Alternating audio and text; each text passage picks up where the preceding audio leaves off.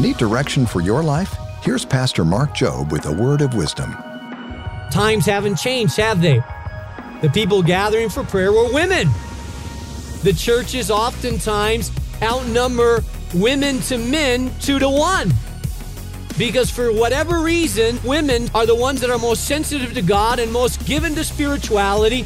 And I think we had, they had a challenge back then, and we have a challenge today to have men rise up to their place of spiritual leadership in their home, in their marriage, and in the church and say, hey, guys, it is macho to be spiritual.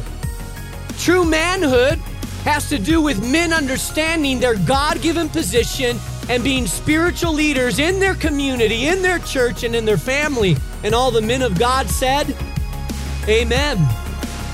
Engage with God today at boldstepsminute.org.